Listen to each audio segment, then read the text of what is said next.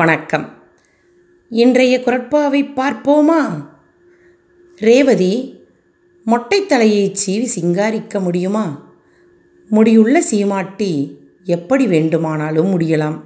அதுபோல அறிவுடையவன் எதை இழந்தாலும் மீண்டும் படைக்கவும் காக்கவும் முடியும்.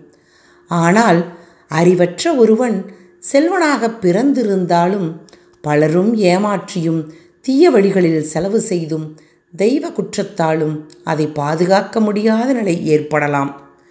அவன் செல்வத்தை இழந்தால் மீண்டும் படைக்கவும் பாதுகாக்கவும் முடியாது. அதனால்தான் வள்ளுவர் எந்த செல்வமும் இல்லாவிட்டாலும் அறிவுடையோர் எல்லாம் உடையவரே. அறிவில்லாதவர் எத்தனை செல்வமுடையவரெனினும் ஒன்றும் இல்லாதவரே என்கிறார். அறிவுடையார் எல்லாம் உடையார் அறிவிலார் என்னுடையரேனும் இளர். அறிவுடையார் எல்லாம் உடையார் அறிவிலார் என்னுடையரேனும் இளர். நன்றி.